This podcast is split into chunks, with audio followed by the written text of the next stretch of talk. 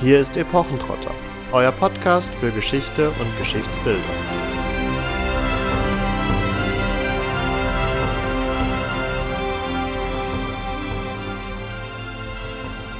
Es war einmal ein König namens Nebukadnezar. Der hatte einen Traum, den Traum von einer Statue. Das Haupt der Statue war aus reinem Gold, Brust und Arme waren aus Silber, ihr Leib und die Hüften aus Erz.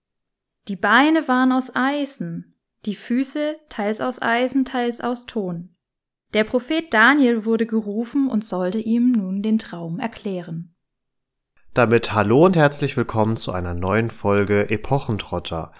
Ja, und wir berufen heute keinen Propheten, um uns biblische Prophezeiungen erklären zu lassen, sondern wir, Katharina und ich, möchten euch heute eine biblische Prophezeiung etwas näher bringen und welchen Einfluss sie letztendlich auf die europäisch-mittelalterliche Geschichte hatte.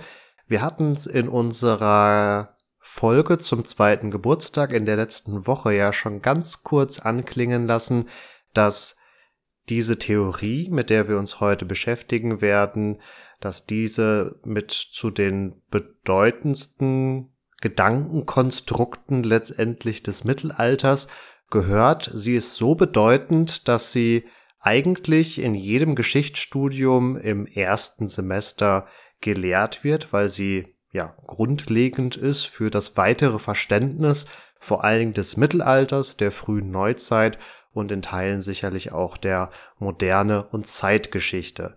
Wir beschäftigen uns mit der Translatio Imperii, also der Übertragung der Herrschaft, wenn man es so halbwegs wörtlich übersetzen möchte. Und ganz konkret geht es darum, wie die Herrschaft des römischen Reiches auf das heilige römische Reich übertragen wurde, beziehungsweise anders formuliert, warum man im Frankenreich beziehungsweise später in deutschsprachigen Territorien überhaupt auf die Idee gekommen ist, einen Kaiser beziehungsweise ganz speziell einen römischen Kaiser auszurufen und zu krönen.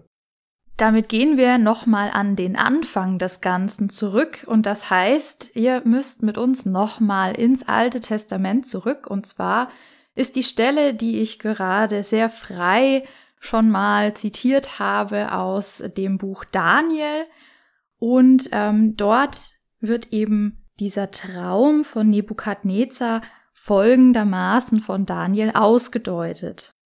Im Haupt der Statue sieht Daniel das babylonische Reich unter Nebukadnezar, der also der Herrscher hier ist. Nach diesem Reich, sagt er, wird dann ein anderes Königreich entstehen, das geringer ist als dieses erste, und dann ein drittes. Und jedes Königreich wird über die ganze Erde herrschen. Das vierte Königreich, das darauf folgt, wird dann aus Eisen sein und alles zermalmen und zertrümmern, wie dies eben halt mit Eisen möglich ist. In den Tagen dieses letzten Königs aber soll dann Gott sein ewiges Reich erbauen. Das also die Deutung von Daniel. Und das zeigt schon eine gewisse Richtung auf, die ihr vielleicht noch aus dem Schulunterricht kennt und zwar die sogenannte Vier-Weltreiche-Lehre.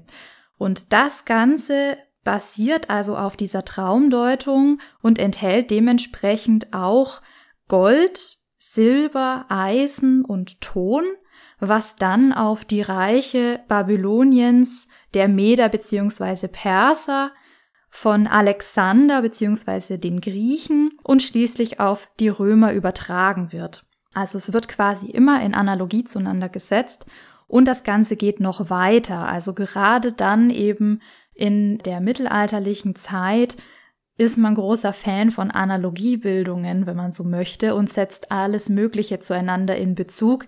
Es hat daher auch durchaus Methode, die vier Jahreszeiten hier mit anzuführen, die vier Säfte-Lehre, aber genauso auch das liturgische Kirchenjahr oder auch die Heilsgeschichte selbst. Und ich erkläre euch mal kurz, wie das jetzt hier zusammengeht. Also Advent ist dann die Zeit der Vorbereitung und Geburt Christi und das babylonische Reich und Gold. und so geht das jetzt quasi immer nach rechts weiter, wenn ihr es euch aufmalen wollt, und nach unten. Also das Ganze ergibt dann quasi ein Quadrat, das ähm, weitergeht mit Karfreitag, der auf Christi Tod bezogen wird, was dann für die Meder und Perser steht und wieder auf Silber auch der Statue zurückgeführt wird. Dann geht's weiter mit Ostern bis Christi Himmelfahrt, also die Zeit, in der wir jetzt gerade sind, wenn ihr die Folge zu ihrem Erscheinungsdatum äh, hört. Das wird auf die Auferstehung und die Himmelfahrt von Christus bezogen. Das ist quasi schon im Namen enthalten. Das steht wiederum für das Alexanderreich und die Griechen und eben auch wieder das Metall Eisen. Dann bleibt noch das letzte mit Pfingsten und der Zeit der Kirche. Das wird bezogen auf die Heilsgeschichte mit der Geistaussendung und der Gründung der Kirche, also der Heilige Geist, ähm, was dann mit dem römischen Reich korrespondiert und eben dem Ton. Und dieses römische Reich wird dann quasi immer wieder perpetuiert, also immer wieder fortgeführt und durch die Translatio Imperii also immer wieder der Regierungsanspruch von Reich zu Reich weitergegeben. Was jetzt hier fehlt, ist das letzte, was in Daniels Deutung noch aufkommt, und das ist letztendlich die Zerschlagung all dieser Reiche durch die Hand Gottes, durch den Stein Gottes, wenn man so möchte, wenn er nämlich quasi alles Irdische vernichtet und sein ewiges Reich installiert. In dieser Danielstelle, die man in, im Mittelalter in der Form der Vulgata gelesen hat, das ist eine lateinische Form der Bibel, steht dann auch recht, ja, recht deutlich, Deus transfert regna atque constituit. Also Gott überträgt die Herrschaft und konstituiert sie.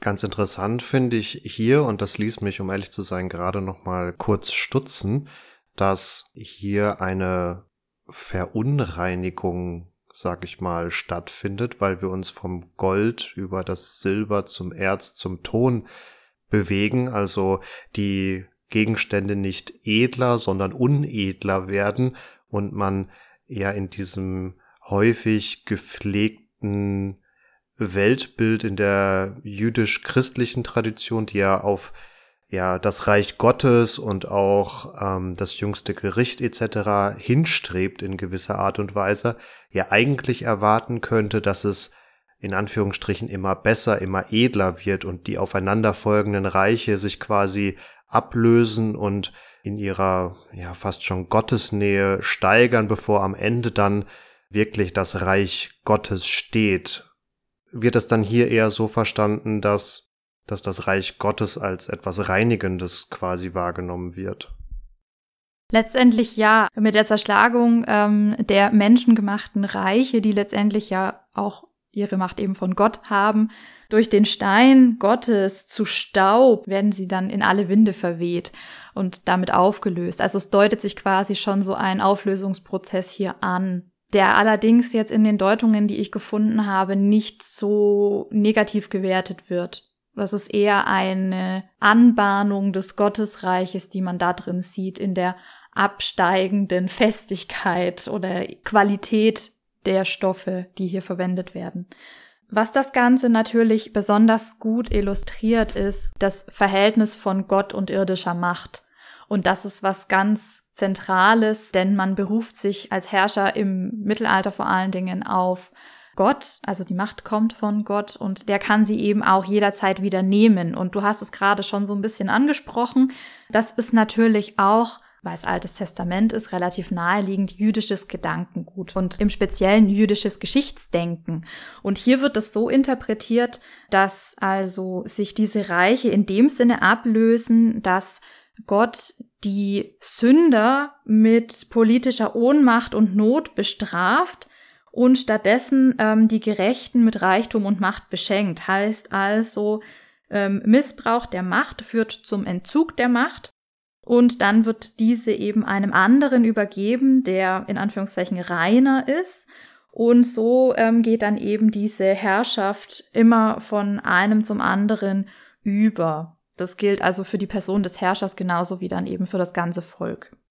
Ja, dass in dieser unedlen Abstufung, um jetzt mal quasi bei dem Bild zu bleiben, äh, nichtsdestotrotz etwas Positives gesehen wird, ähm, erkennt man ja auch dann daran, dass sich nicht einfach diese reiche oder weltreiche Lehre fortsetzt und wir dann einfach das fünfte, sechste, siebte, achte, neunte bekommen, sondern dass man ja daran festhält, in Anführungsstrichen, im vierten Reich zu leben ähm, oder Teil dieses vierten Reiches, des römischen Reiches zu sein und entsprechend daraus sich auch natürlich dann der Gedanke der Translatio Imperii speist, dass man diesen Anspruch, das vierte Weltreich zu sein, damit natürlich auch überträgt. Und es ist nicht einfach nur eine ähm, Übertragung politischer Macht, sondern hier schwingt ganz stark auch so eine christliche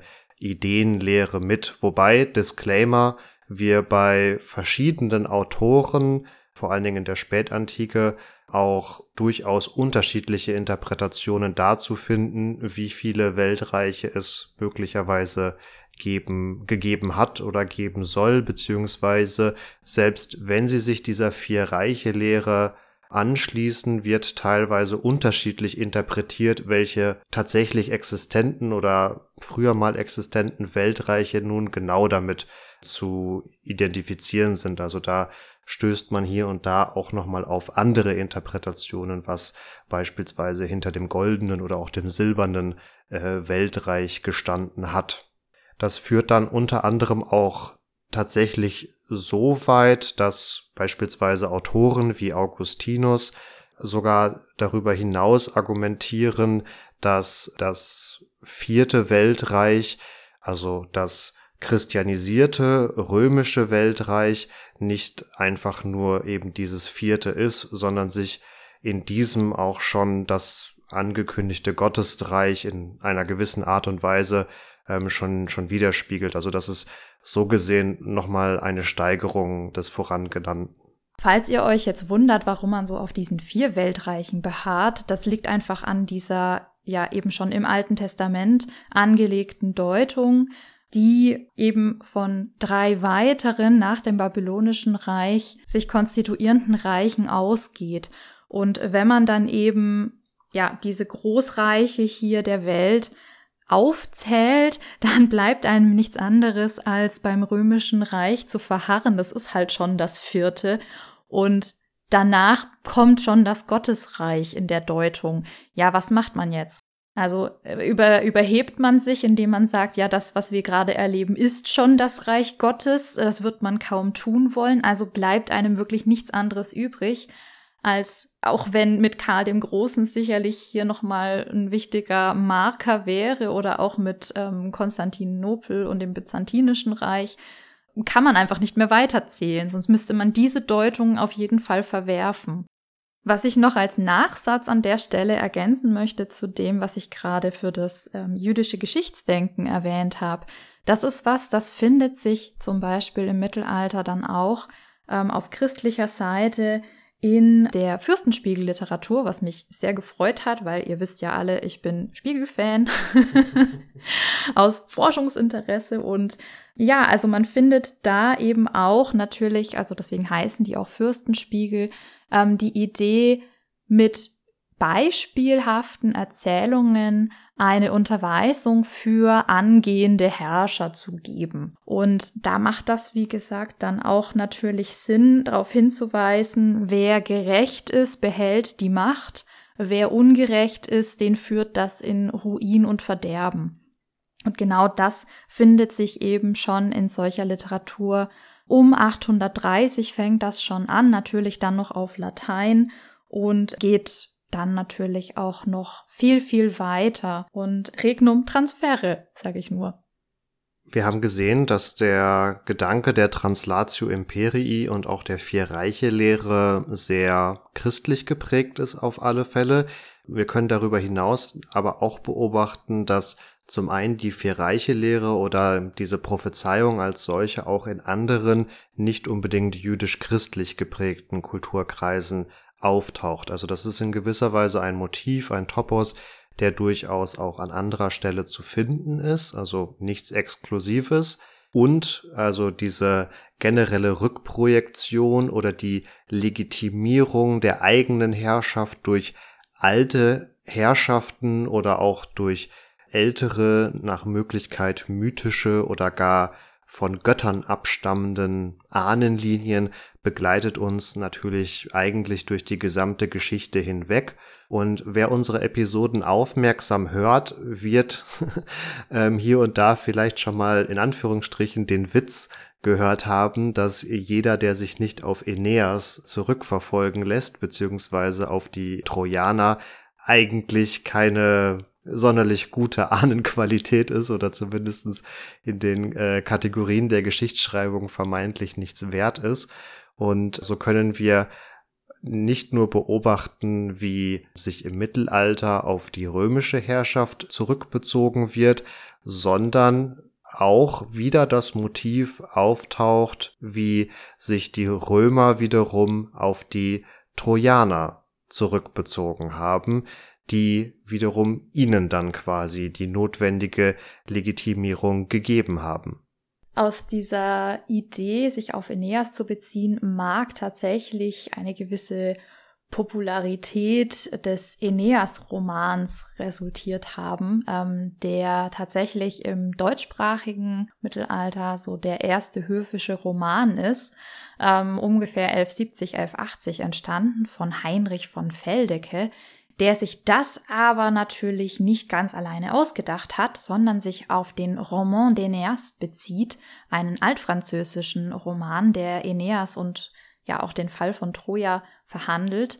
Und da wissen wir nicht, wer der Autor ist, aber der geht jetzt auf ja, Vergils Aeneas zurück. Und Vergil wiederum beruft sich auf Homer und die Ilias und die Odyssee und damit haben wir natürlich eine wunderbare Linie mit ganz vielen Autoritäten, die hier schon mal auch herangezogen werden können, um so einen Wahrheitsanspruch des Ganzen auch zu postulieren und für sich natürlich auch geltend zu machen. Denn wenn das alles nur reine Fiktion ist, dann hat das keinen Bestand und kann also auch natürlich dann nicht glaubwürdig sein, um ja vielleicht nicht direkt den Herrscher ähm, darauf zurückzubeziehen, aber vielleicht doch so eine Ahnung von Ähnlichkeit zu erzeugen.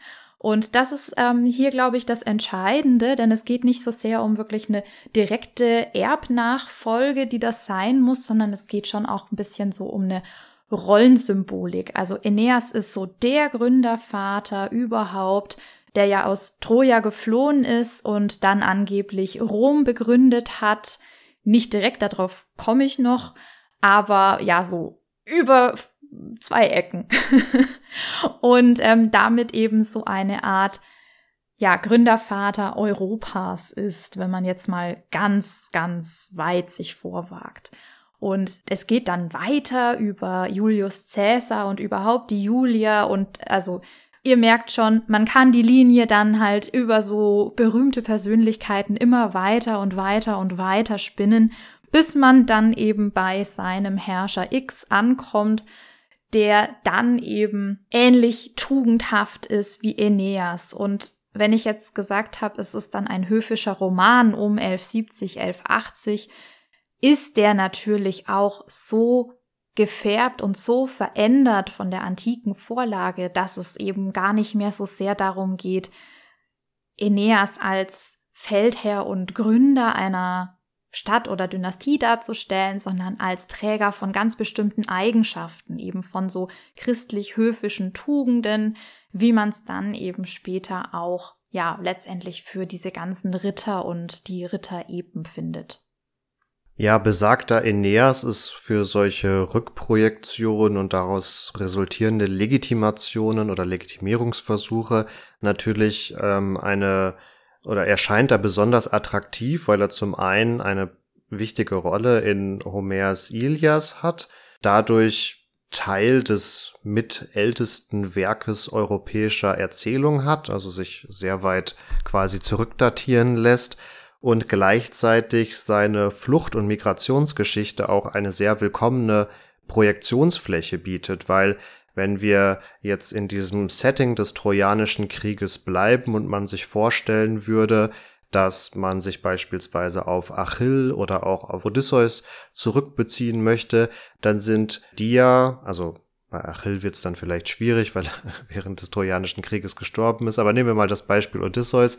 So ist es bei dem natürlich bis zu einem gewissen Grad schwierig, weil er ja final doch ähm, auf seine Heimatinsel zurückkehrt, dadurch einen sehr lokalen Bezug einfach beibehält, wohingegen Aeneas eben aus der brennenden Stadt flieht dann das Mittelmeer bereist, unter anderem ja auch in Karthago wohl bei der Königin Dido Zwischenstopp macht und dann eben nach Latium, also der Gegend von Rom, kommt und dadurch einfach, ich sag mal, ein bisschen anpassbarer ist als so manch griechischer Held, der einfach fixierter ist auf die konkrete Region, aus der er stammt. Zumal wir dann auch hier in Latium, also in Italien, noch in einer sehr mythischen Zeit unterwegs sind, die nicht so wirklich durch ja, Geschichtsschreibung, sondern eher durch äh, spätere Mythenerzählungen fassbar ist und er hier wohl bei der Ankunft Lavinia, die Tochter des örtlichen Königs, heiratet und die Stadt Alba Longa gründet, und aus diesem Geschlecht geht dann auch unter anderem Romulus und Remus hervor, die dann wiederum Rom gründen, beziehungsweise Romulus gründet Rom. Remus wird vorher von ihm umgebracht, was übrigens die Figur auch ähm, recht problematisch macht als alleinigen Gründervater von Rom, falls ihr euch jetzt wundert, was braucht man da jetzt noch den Aeneas dazu. Ja. Aber Troja ist nicht nur für Italien attraktiv, sondern Aeneas ist beispielsweise, das ist jetzt nur eine von vielen Erzählungen, die sich anschließt, aber sicherlich nochmal eine der populäreren.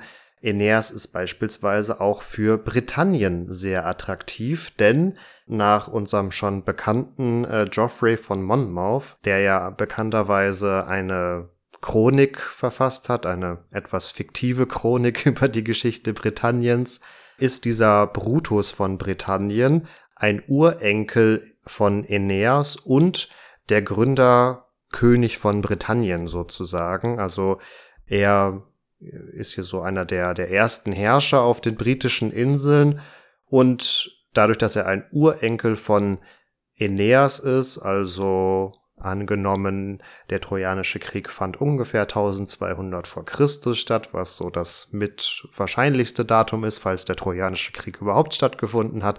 Dann sind wir immer noch im zweiten Jahrtausend vor Christus, wo dieser vermeintliche Brutus von Britannien gelebt haben soll und damit noch sehr, sehr, sehr weit auch vor König Artus, der ja vor allen Dingen heutzutage und auch im Mittelalter noch ähm, eher als der ja, nicht vielleicht Gründer, aber so als der Verteidiger Britanniens verstanden wurde, wobei natürlich auch König Artus dann wiederum auf Brutus von Britannien und damit Aeneas zurückgeführt werden kann. Wir müssen aber noch nicht mal für Aeneas und seine ja, ausnutzbare Mythizität ins Mittelalter gehen. Das Ganze ähm, ist auch schon in der Antike selbst noch relevant. Und zwar, wenn wir uns Augustus, also Octavian, anschauen. Und ähm, das geht so ein bisschen Hand in Hand mit den Bestrebungen, das Geschlecht der Julia überhaupt ähm, zu festigen, die Herrschaft zu legitimieren, also das Ganze so ein bisschen in sichere Bahnen zu lenken, nachdem da ja mit Cäsars Tod ein Bürgerkrieg ausgebrochen ist, der ja doch ähm, sehr wild um sich geschlagen hat. Und ja, jedenfalls wird jetzt hier ein sehr kluger Trick angewendet. Also man nimmt eine Mythengestalt wie Aeneas in Kombination mit Romulus, rührt einmal kräftig um und hat dann am Ende einen vergöttlichten Herrscher, der sich eben auf diese Gründerväter Roms und Italiens bezieht, der damit letztendlich ja eine Machtsicherung erlangen kann, eine Legitimation seiner Herrschaftsansprüche und gleichzeitig aber auch seiner Position innerhalb der Gesellschaft, weil er nämlich, und das habe ich vorhin schon angesprochen, Ähnlichkeiten mit Aeneas in dessen Position aufweist. Also er erfüllt die gleiche Rolle als so eine Art Pater Patrie, also der Vater der Väter und ist also damit als Herrscher wirklich konsolidiert. Also es wird eine historische Analogie gezogen und das Ganze wird von Vergil zeitgenössisch befeuert. Also da scheint so eine Hoffnung Vergils auf, in Augustus einen neuen Aeneas gefunden zu haben und Jetzt macht das wahrscheinlich für euch auch mehr Sinn. Für mich war es hier so ein Stück weit die Erhellung. Woher kommt denn das jetzt, dass Aeneas so stilisiert wird und gleich zwölf Bücher von Vergil gewidmet bekommt? Das ist ja immerhin auch gar nicht so wenig. Und damit ist auch klar, dass es also nicht so sehr um diese Blutabstammung geht, sondern eben vor allen Dingen um die Erfüllung dieser Rolle, so viel an dieser Stelle zur Aeneas-Rückprojektion oder zu Aeneas als Legitimierung für gewisse Herrschaftsansprüche. Wir haben gesehen, dass es zunächst einmal ein antikes Motiv natürlich ist, das aber durchaus auch im Mittelalter Rezeption erfährt. Also du hast den Aeneas-Roman angesprochen, der äh, benannte Geoffrey von Monmouth lebt auch im 11. Jahrhundert, glaube ich, auf jeden Fall im Hochmittelalter, also auch ein mittelalterlicher Chronist. Und so sehen wir, dass es hier noch eine gewisse Rolle spielt für den eher deutschsprachigen Kontext oder für auch den französischsprachigen Kontext, dadurch, dass Karl der Große ja ein relativ großes Reich gehabt hat, ist dann aber vor allen Dingen die Translatio Imperii relevant, die auch auf Rom fußt und daher auch gewisse Anklänge von diesem ganzen Aeneas-Motiv hat, allerdings dann eben vor allen Dingen aus der schon angesprochenen vier Reiche Lehre sich speist. Und jetzt haben wir das Problem, zum einen, das klang ja auch schon an, wir können nicht einfach ein fünftes Reich aufmachen, weil das wäre schon Gottesreich und Gottesreich hat offensichtlich noch nicht begonnen, auch wenn wir natürlich um das Jahrtausend dann vor allen Dingen auch nochmal diesen Endzeit- oder Gottesreichsglauben haben.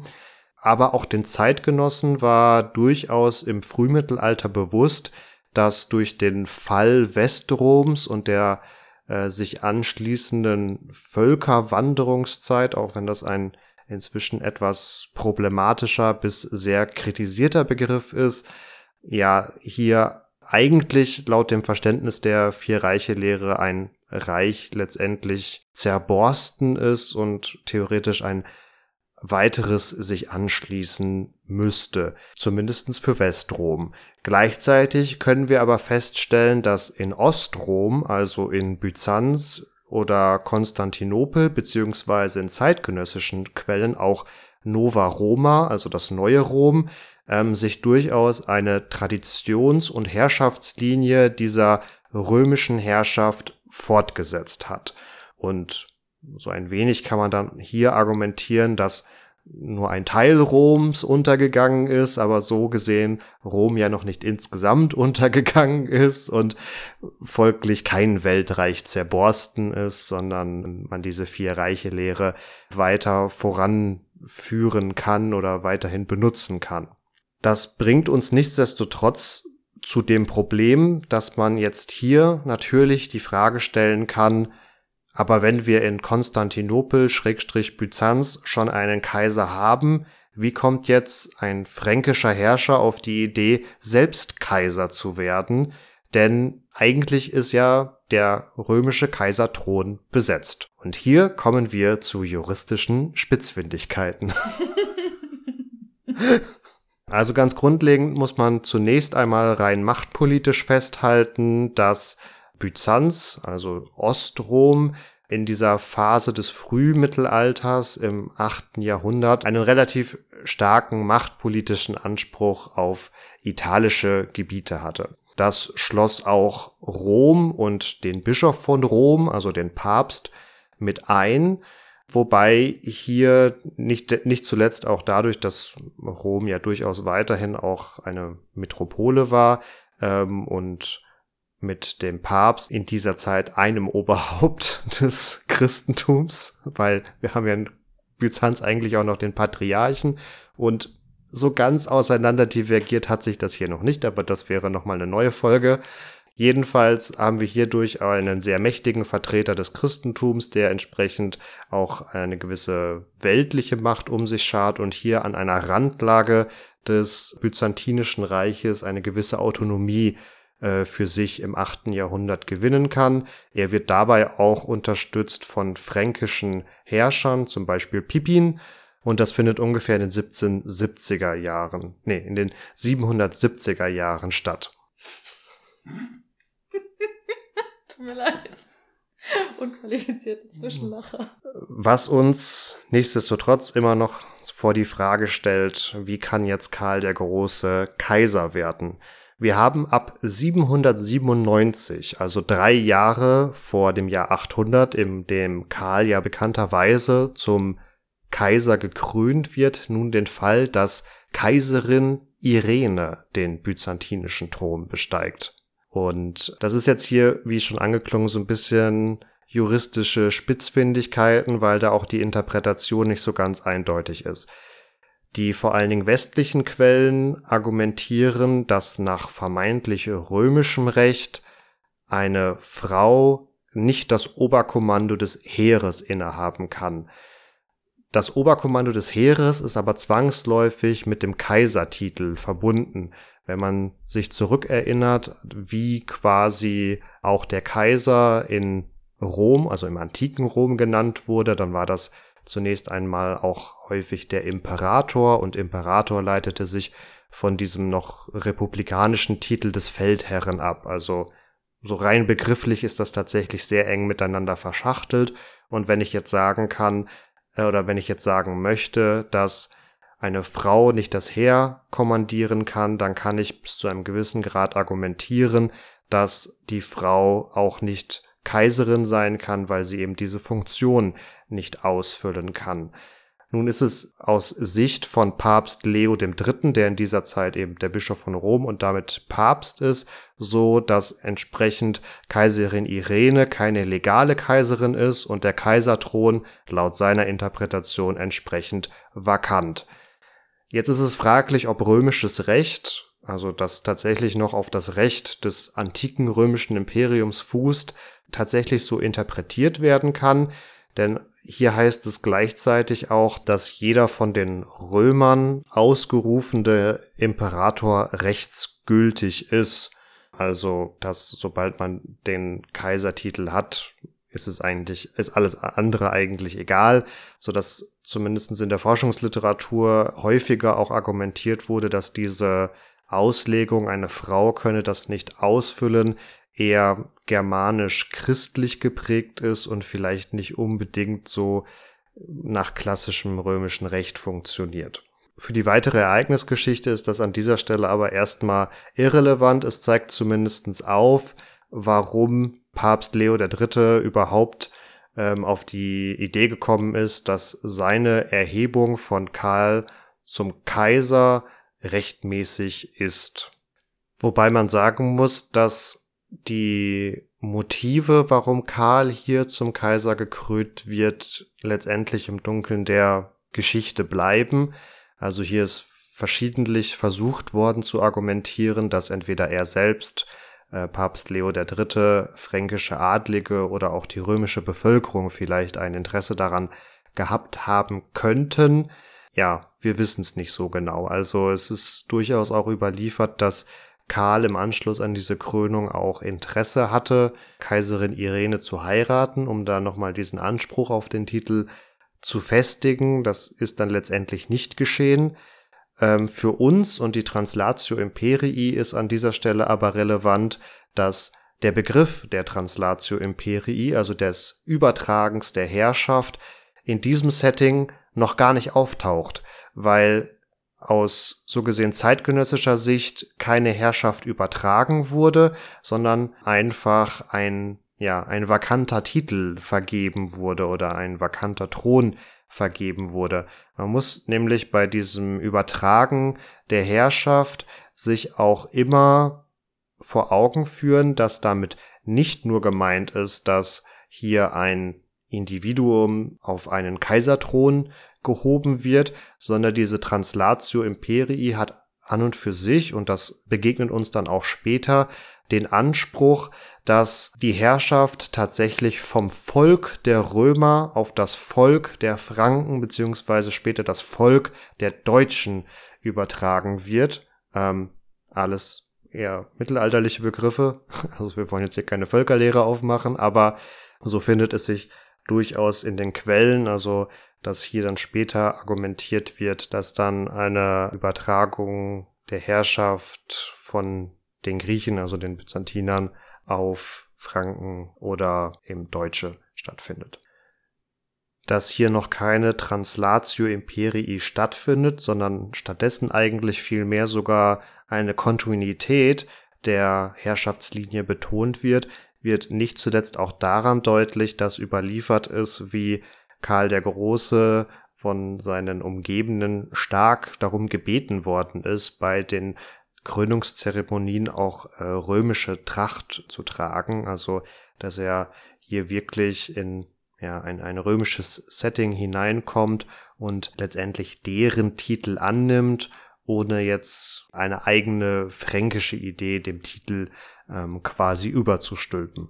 Auch wenn nun aus einer westeuropäischen Sicht der Kaiserthron vakant ist, sorgt diese Krönung Karls natürlich in Byzanz für einiges an Aufsehen, um es mal nicht allzu krass zu formulieren. Aber die schon genannte Kaiserin Irene ist, ist innenpolitisch zu schwach, um dem wirklich entgegenzutreten. Das sieht man nicht zuletzt auch daran, dass sie bereits 802 abgesetzt wird und damit auch ihre komplette Dynastie nicht mehr Teil des Herrschaftshauses ist. Wir haben darüber hinaus dann ab 806 auch eine kriegerische Auseinandersetzung zwischen Karl und dem Byzantinischen Reich, die 812 in einem Friedensvertrag mündet, der Karl als Person zugesteht, dass er den Titel Kaiser tragen darf, allerdings ohne den Zusatz Romanorum, also er ist nicht Kaiser der Römer, womit von byzantinischer Seite eben nochmal versucht wird, ähm, sich abzugrenzen und diesen auf Rom fußenden Herrschaftsanspruch für sich weiter zu reklamieren. Hier wird aber auch nochmal ganz klar deutlich, dass viele der Zeitgenossen in Karl zwar einen Kaiser sehen, aber noch nicht unbedingt einen Kaiser der Römer oder noch nicht es als äh, gesetzt wahrnehmen, dass diese Translatio Imperii ähm, stattgefunden hat.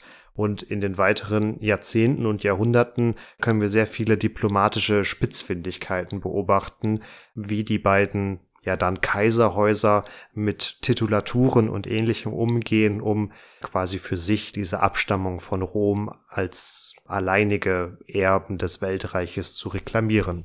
Du hast es schon angesprochen, Marvin. Also es ist ja natürlich von beiden Seiten hier jetzt in den Folgejahren und Jahrzehnten ähm, einiges an Meinungsmache passiert, um es mal nett zu formulieren. Also von so einer Translatio wird tatsächlich dann ähm, ab der Mitte des neunten Jahrhunderts gesprochen und auf Seiten der Byzantiner ist im neunten Jahrhundert dann natürlich zu begründen, warum denn Karl eigentlich mit seiner Aktion ins Leere läuft. Und das funktioniert zum einen durch was ganz Banales. Man sagt nämlich, dass durch den Kaiser Konstantin eben dieses Kaisertum in den Osten transferiert worden ist und dann auch dort geblieben ist.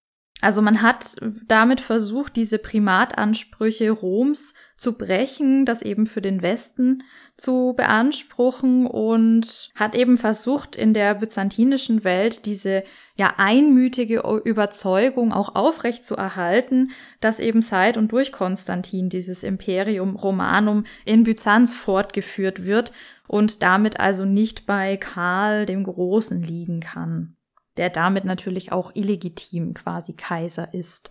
Was die andere Seite betrifft, hat man sich, und das könnt ihr in unserer Folge dazu nachhören, auf die konstantinische Schenkung berufen, nach der ja angeblich Papst Silvester die Herrschaft über den Westen von Konstantin als Geschenk erhalten haben soll. Ihr wisst natürlich, wenn ihr es schon gehört habt, das ist nicht so ganz richtig. Und ja, deswegen ähm, sieht sich dann auch der Papst quasi als Nachfolger des Kaisers, trägt die kaiserlichen Insignien und das ist also die Position des Westens, wo man dann natürlich auch das Ganze weiterführt nach Karl. Wir haben dann auch Otto den Ersten und Otto den Zweiten, die sich dann als legitime Fortsetzung des alten Römerreichs sehen. Otto der Zweite nannte sich dann auch Imperator Romanorum und unter Konrad II., wo wir wieder so Richtung Hochmittelalter unterwegs sind, ähm, hat dann die Reichskanzlei, also da, wo eben Urkunden und so andere Formulare erstellt wurden, die Bezeichnung Imperium Romanum auch dann eingeführt und damit sind wir also beim Heiligen Römischen Reich angekommen.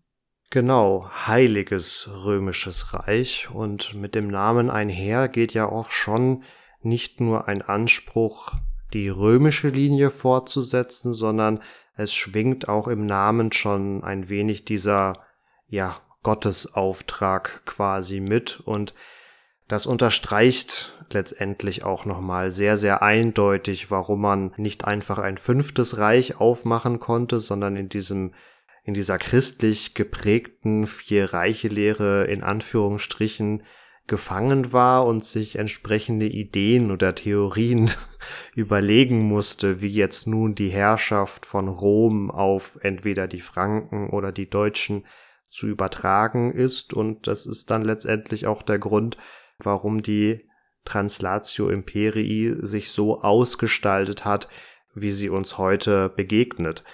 Zu guter Letzt möchte ich noch ganz kurz anführen, dass gerade in diesen frühen Jahrhunderten die Translatio Imperii aber auch in Westeuropa gar nicht so unumstritten war. Du hast es schon erwähnt, die Translatio Imperii begegnet uns als Begriff und auch als ausformulierte Idee erstmals in der Mitte des neunten Jahrhunderts, also einige Jahrzehnte nach Karl dem Großen, ganz konkret in einer fränkisch-lothringischen Quelle, nämlich der Vita des ersten Erzbischofes von Hamburg, äh, Wille hat, wo diese Idee formuliert wird. In der gleichen Zeit findet sie jedoch in Südeuropa noch relativ wenig Rezeption, weil, ich hatte es schon anklingen lassen, Papst und Volk der Römer, also Stadtrömer beziehungsweise Italiener ernennen zwar Individuen zum Kaiser, wollen sich aber nicht den Anspruch ja abnehmen lassen, das Reichsvolk zu sein, also Teil dieses Weltreiches beziehungsweise ausschlaggebender Teil dieses Weltreiches. Und auch nördlich der Alpen sahen zunächst erst einmal viele das Kaisertum in Byzanz fortgesetzt, und sprachen daher in dem neunten, zehnten Jahrhundert vor allen Dingen noch vom Imperium Francorum, also dem Reich, dem Imperium der Franken. Hier wurde entsprechend eine begriffliche Unterscheidung getroffen zum Imperium Romanorum, dem Imperium der Römer, was dann eher in Byzanz zu verorten wäre. Und der bei dir angeklungene Otto der Große im späten zehnten Jahrhundert verschafft der gesamten Idee der Translatio Imperii dann nochmal vollkommen neuen Aufwind. Er wird im späten zehnten Jahrhundert 972, wenn mich jetzt nicht alles täuscht, zum Kaiser gekrönt und setzt diesen Anspruch, Kaiser zu sein, dann tatsächlich auch erstmal dynastisch fort. Also wir haben dann Otto den zweiten und Otto den dritten, wobei Otto der zweite dann auch wiederum Theophanu heiratet, äh, ein